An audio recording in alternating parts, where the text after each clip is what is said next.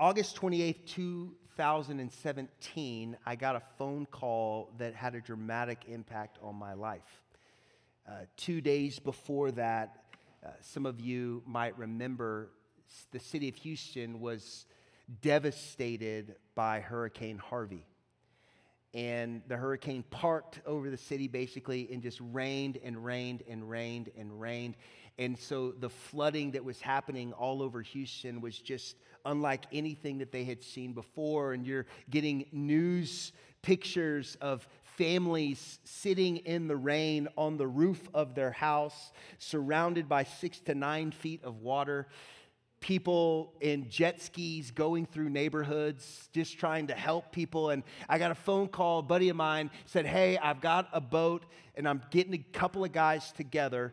I, I know someone down in houston. They're still desperate for people to be able to come in and help pull people out of this flood. Do you want to come? And i was like heck yeah man i absolutely want to be a part of this. And so i left i remember i left our house. We had just been living in Austin for a few months at that time, and um, I left our house like at 11 o'clock at night, ended up driving to Waco, meeting them there, and then we left about 3 in the morning to head down to Houston. And I'll never forget pulling into Northeast Houston, and literally it was like you're driving down the road, and then all of a sudden you're looking at a lake. It was just crazy. Like it was hard to wrap your mind around what you were seeing. And, you know, there, there were police officers and firefighters everywhere just directing people with boats to where people needed to get out. And so we found ourselves in this neighborhood launching our boat in the middle of the road. It, we were like laughing and like, just like, where are we? Like, wh- what is happening right now? It's pouring down rain. It's, it's cold. It's windy. And we get in this little boat and we're driving and literally picking people up out of their second story balconies and pulling them into the boat. Like people sitting on their cars just like waiting for someone to come and help them because the water was so deep and pulling them in and, and taking and we just did this for hours and hours. But i'll tell you what, what marked me was this neighborhood was maybe the nicest neighborhood i'd ever been in in my life. I'm talking about massive custom homes like the mtv cribs homes right? I'm talking about everything nice so cool. And i remember driving in this boat, this little flat, flat bottom gator boat, driving down the middle of this street and looking to my right and seeing a three car garage that had, I'd never even seen this before in someone's house. They had a lift in their garage so they could literally put six cars in their garage. And it was like a Lamborghini, a Maserati, an Aston Martin, a McLaren, a new Corvette, all of them underwater. And I just thought, like, these people built some sort of life, man. Like, they obviously had been very successful.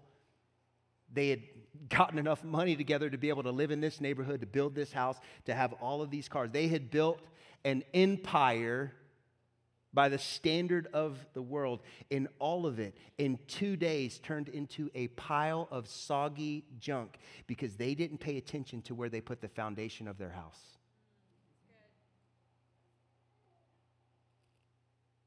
They built this beautiful cathedral in the wrong place. And when the storm came, when a real challenge came, all that they had built could not stand against it. I don't know about you, but I don't want to realize when it's too late that I spent my life building something that looked great on the outside, but does not have a foundation to withstand the storms of life on the inside. The title of my talk is Foundations Matter. And this is kind of week one in a series of talks that we're going to be doing called The Way of Jesus. The reason we, we're doing this is because we really want to build strong foundations in our lives. In every place where sand has made its way into our foundation, we're praying that over these next few weeks it would be exposed in all of us, and only a solid foundation would remain so that no matter what storms come our way, personally or culturally, we will not be moved. If you have a Bible, I want you to jump with me to Matthew 7, verse 21. Um, we find this passage right in the middle of a sermon that Jesus gave at the beginning of his ministry that's commonly referred to as the Sermon on the Mount. And the Sermon on the Mount is Jesus laying out for us this is what the kingdom of heaven is really like, and this is what our lives should look like in light of that. And in Matthew 7, verse 21, Jesus says this Not everyone who says to me, Lord, Lord, will enter the kingdom of heaven, but only the one who does the will of my Father who's in heaven. Many will say to me on that day, Lord, did we not prophesy in your name? And in your name drive out demons, and in your name perform many miracles? And then I will tell them plainly, I never knew you. Away from me, you evildoers. Now, everybody take a deep breath. That's a hard one to hear. That's a toughie, right? That, that's a high school Bible reading skip over, right? That's a, I don't get it, I'm moving past it, right? This is hard. It could bring up a lot of questions when you read a passage of scripture like that. One question be I, I thought Jesus was all about love. And that does not sound very loving. Get away from me, you evildoer. That doesn't sound like love. Another question might be like, I thought Jesus was all about grace, and this verse doesn't seem to have any grace in it at all. And these questions that we all have, and it's okay to, to read the Bible and go, this is hard. I have questions about this. That's not, that's not bad. It should drive us into leaning into understanding the truth. And these questions that we all have is in part why we're going to be doing this series over the next couple of weeks, looking at how the tensions of culture can distort our understanding of God and in turn put cracks in the foundation of our faith. And then all of a sudden, right, a Hurricane Harvey flash flood situation comes at you. And if the foundation of your faith, the foundation of what you believe about God. The foundation of your understanding of who Almighty God is has been fractured by the blending of what you like about God and what you like about the world. Things will begin to shake.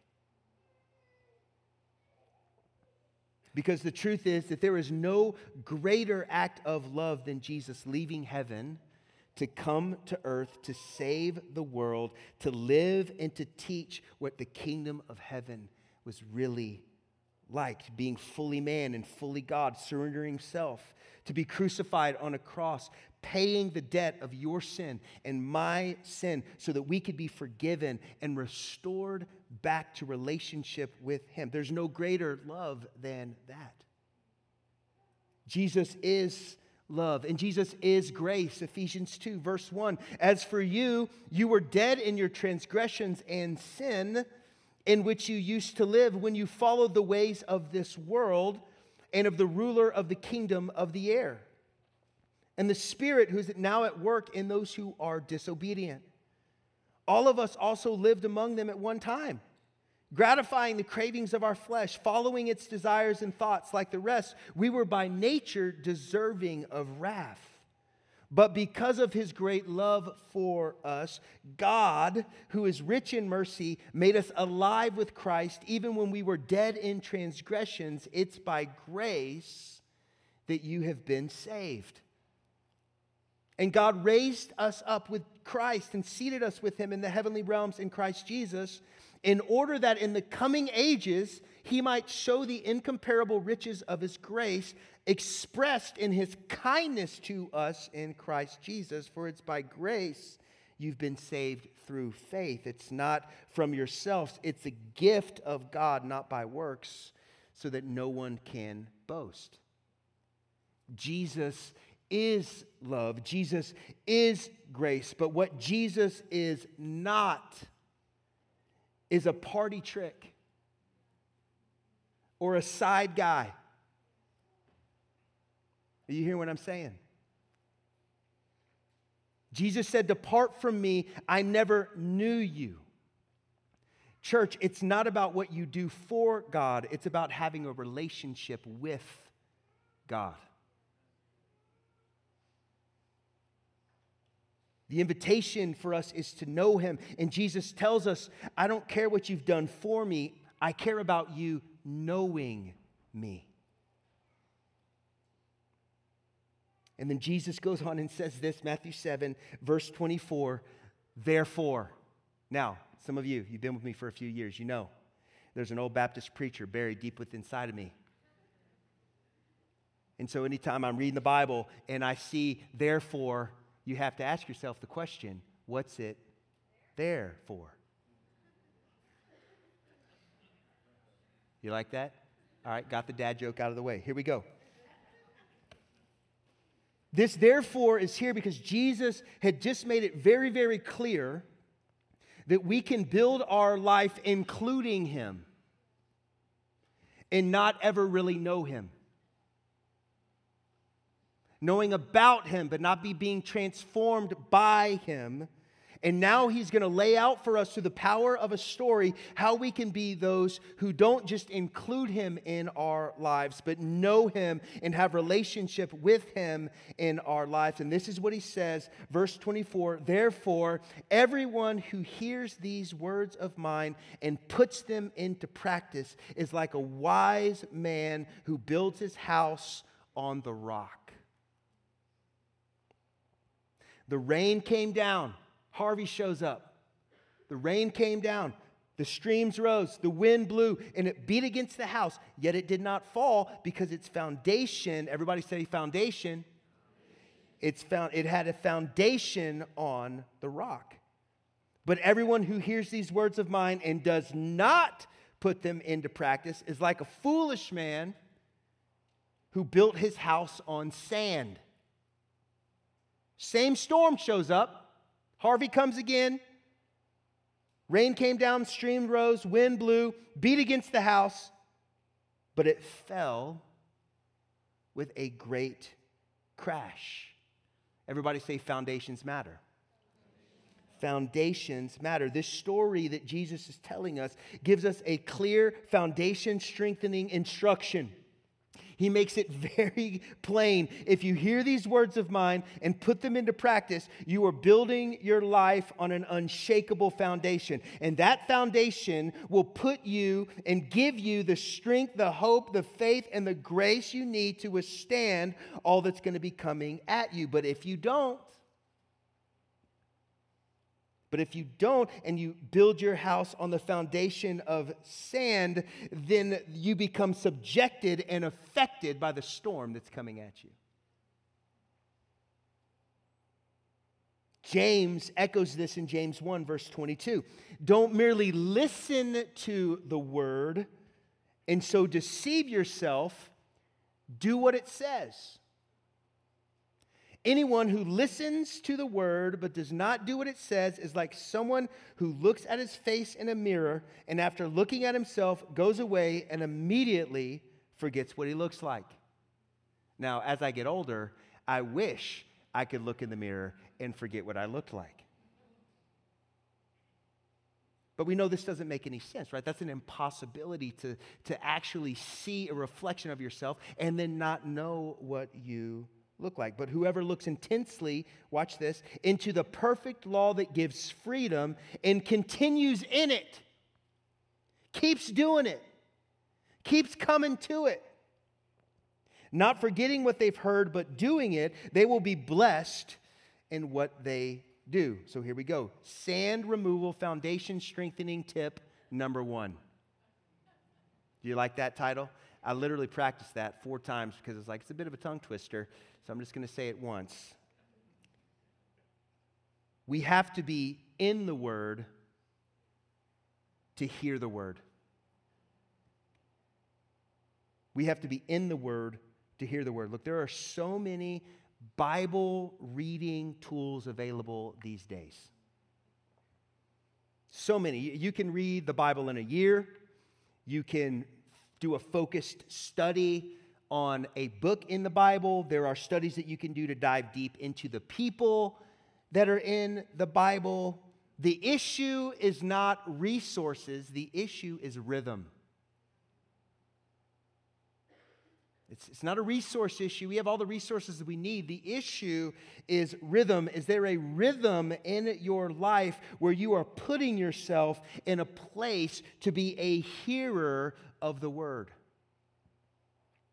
Look, I'll be the first to tell you, I love listening to sermons and podcasts, and they can be a great place of strengthening and hope for you. But let me just say, TikTok theologians and Instagram prophets are not all you need. You flipping through your phone, hearing somebody give you their thoughts of the day is not the same as you getting in the book. And yeah, it can be a source of encouragement, but it's not a foundation strengthener. And that's why sometimes we find ourselves beat up a little bit by the storms of life because we have misplaced and misunderstood what it means to be a hearer of the word. And we've replaced reading the Bible by listening to other people's thoughts on the Bible, and our foundation isn't as strong as what we thought it was.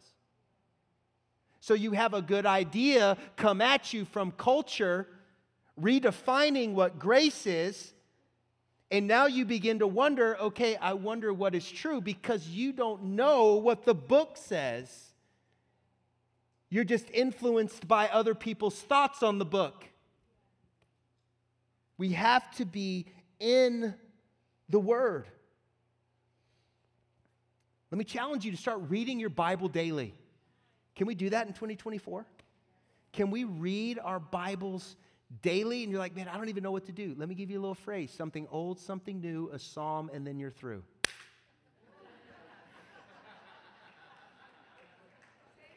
something old, something new, a psalm, and then you're through. Come on, man. It doesn't have to be complicated. Now, look, some of you are like me. I can't read a lot at one time of anything, right? It's, I start to get all funky and it's like, whoa, this was encouraging and now I'm discouraged because I can't read, you know? And you're like, idiot, right? Look, here's the thing. It's not about how much you read, it's about what you read getting in you.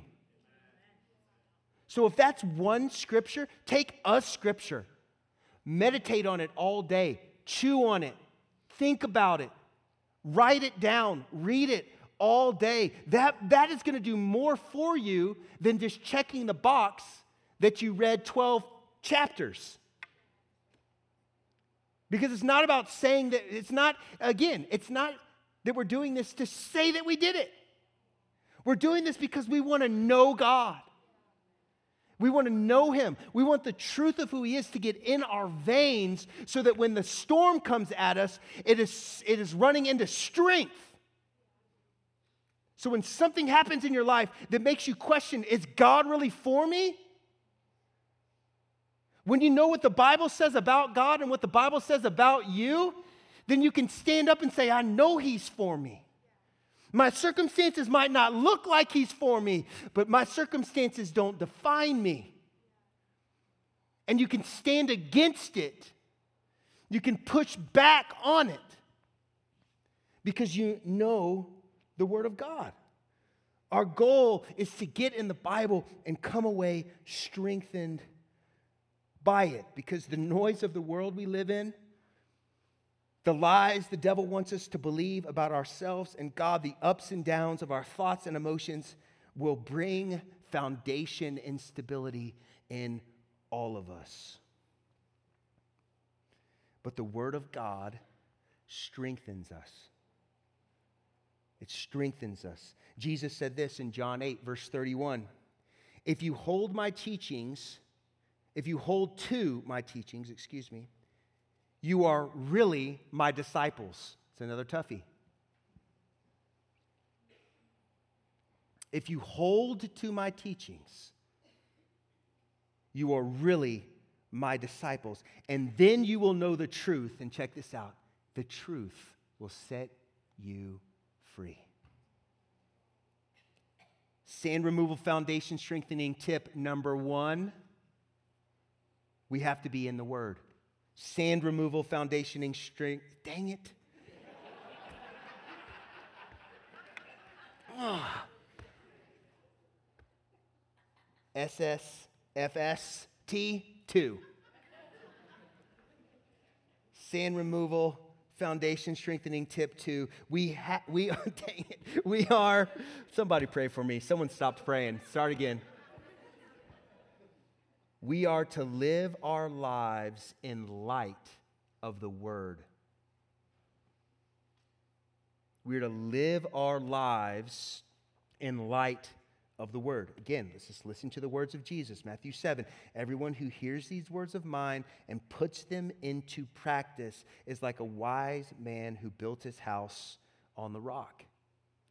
The rains come, the stream rose, the wind blew, beat against the house. It didn't fall because it had a foundation on the rock. But everyone who hears the word and does not put them into practice is like a foolish man who built his house on sand. Rain came, streams rose, wind blew, beat against the house, and it fell with a great crash. Jesus is saying that the difference between thriving in a storm and everything crashing in on you in a storm is being a hearer and a doer of the word. A hearer and a doer, meaning that how we live should reflect what we believe. Hello? How we live should reflect what we believe. There is a stability in our faith that comes as we live a lifestyle of our faith. I, I need to make a confession. Can, can I make a confession this morning? I love country music. The older I get, the more I like it. Right? When I was young, didn't want to have anything to do with it. Wasn't cool to listen to country music. Now, y'all can have Lil Nas X. I don't need him right? I need George Strait. You know, I need, you know, I need, I need the good 90s country man. I, there, there was just no better time. This has nothing to do with the sermon, but I love country music. I was listening to country music the other day. I was driving in my truck, you know, as you do te- in Texas, right? Driving your truck, listening to country music. And um, this song came on called Need a Favor. And, and, and this, this line in this song speared my heart because it was so real that it made me uncomfortable. Because this is what it says I only talk to God when I need a favor. Isn't that true?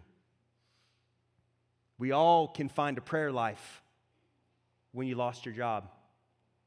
Everybody becomes an intercessor when their kid starts doing drugs. Right? When, when we need something, that's when we usually kind of turn up what it means to be with God. And look, let me just say this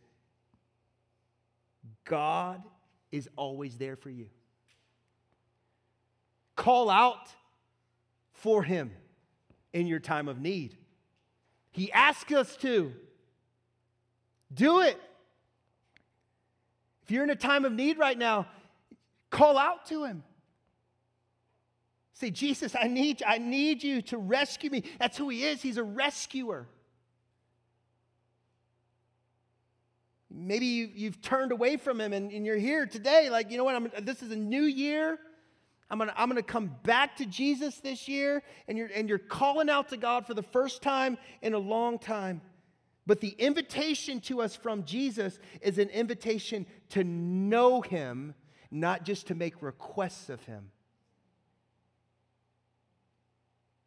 To know Him, to find strength in Him, so that we can be unaffected by the storms that happen because the Word of God has shaped who we are. And the fruit of the Spirit has impacted how we treat people. Hello. Hello. Just because you know what you believe and you're clear about it doesn't mean you have to be a jerk about it. Am I talking to anybody? Anybody else tired of mean Christians? I'm so tired of them. When I read the fruit of the Spirit, I don't get one mean Christian line. What our life should look like, what should be produced in our life is love, joy, peace, patience, kindness, gentleness, and self control. There's no jerk in there. I don't see it. I don't see the fruit of jerk. Right? Like we, we should not be perfect people, but you know what? We should be really kind, gentle, loving, patient, self controlling people. Our lives should look and feel different than people that don't know Jesus. They should. They should look and feel different because we love Jesus. And I've, I've, said this many times before, but our behavior has no effect on how much God loves us. But our behavior does reflect how much we love God. 1 Peter 2:11 puts it this, this way. Dear friends, I urge you as foreigners and exiles. Listen to that. The description is that we're aliens.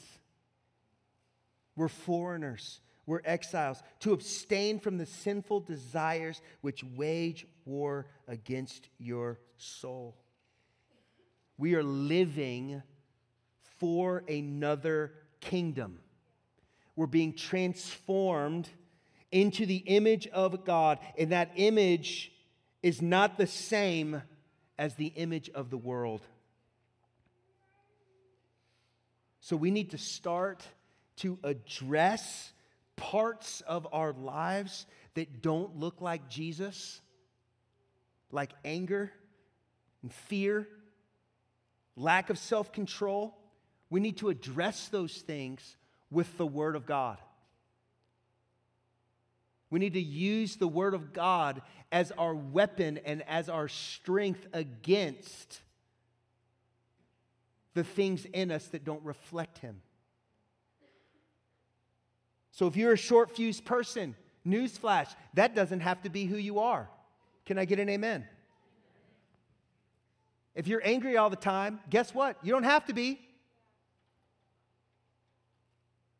If you're so judgmental, you judge yourself, guess what? You don't have to be. If, you, if you're so compulsive, you have no self control, and you keep finding yourself in the same ditches, in the same predicaments, hating where you end up, guess what? You don't have to end up there. Because the Word of God has been given to us to transform us, not just to inform us. Am I talking to somebody? that there's transformation power in the Word of God. And when we begin to get in it and we begin to use it as a weapon against those things in our lives that don't reflect the kingdom of heaven, when we begin to do that, we begin to be transformed into the image of God. So if you're a short fuse person and you just get angry all the time and no one even wants to play Monopoly with you, that touched on some people, Christmas. right? Like, and you start feeling that little, ooh, mm, no, he didn't, right? Like, you start getting that little thing. Come at it with James 1:19. Don't come at it with just like, oh, I hope I don't get mad and blow up. Come at it with the scripture. Have it in your mind. Everyone should be quick to listen, slow to speak, slow to become angry, because human anger does not produce the righteousness God desires. So now, you're sitting there and you're letting the Word of God shift how you're experiencing the circumstance that you're in. It might be an infuriating circumstance, but it doesn't have to make you angry. But the Word of God has to be in us. Man, I used to have this one. Look, I was a short fuse person, and some of you would say you still are, JD. But I used to have this on a little note card in my back pocket. And every time I'd play a board game, drive, walk to class, be in a conversation with Liz, it, and I'd start feeling this like, oh, I would pull the card out and I would just start reading the scripture over and over again. And guess what happened? After doing that for months, the scripture started coming into my mind when I started feeling angry. I didn't need the card anymore because the word had started to become a part of me, and now the word was responding for me. And so, what maybe would have been a storm that would have destroyed a relationship or at the very least put strain on a relationship, all of a sudden didn't because the Word of God got in us. And then the Word of God becomes reflected out of us. The heart of God is not that we would be beaten and battered by the sin that's in us, it's that we would see victory. That we would see victory. That we would find strength and grace because when we know the truth, the truth sets us free. Amen? Do me a favor, stand to your feet.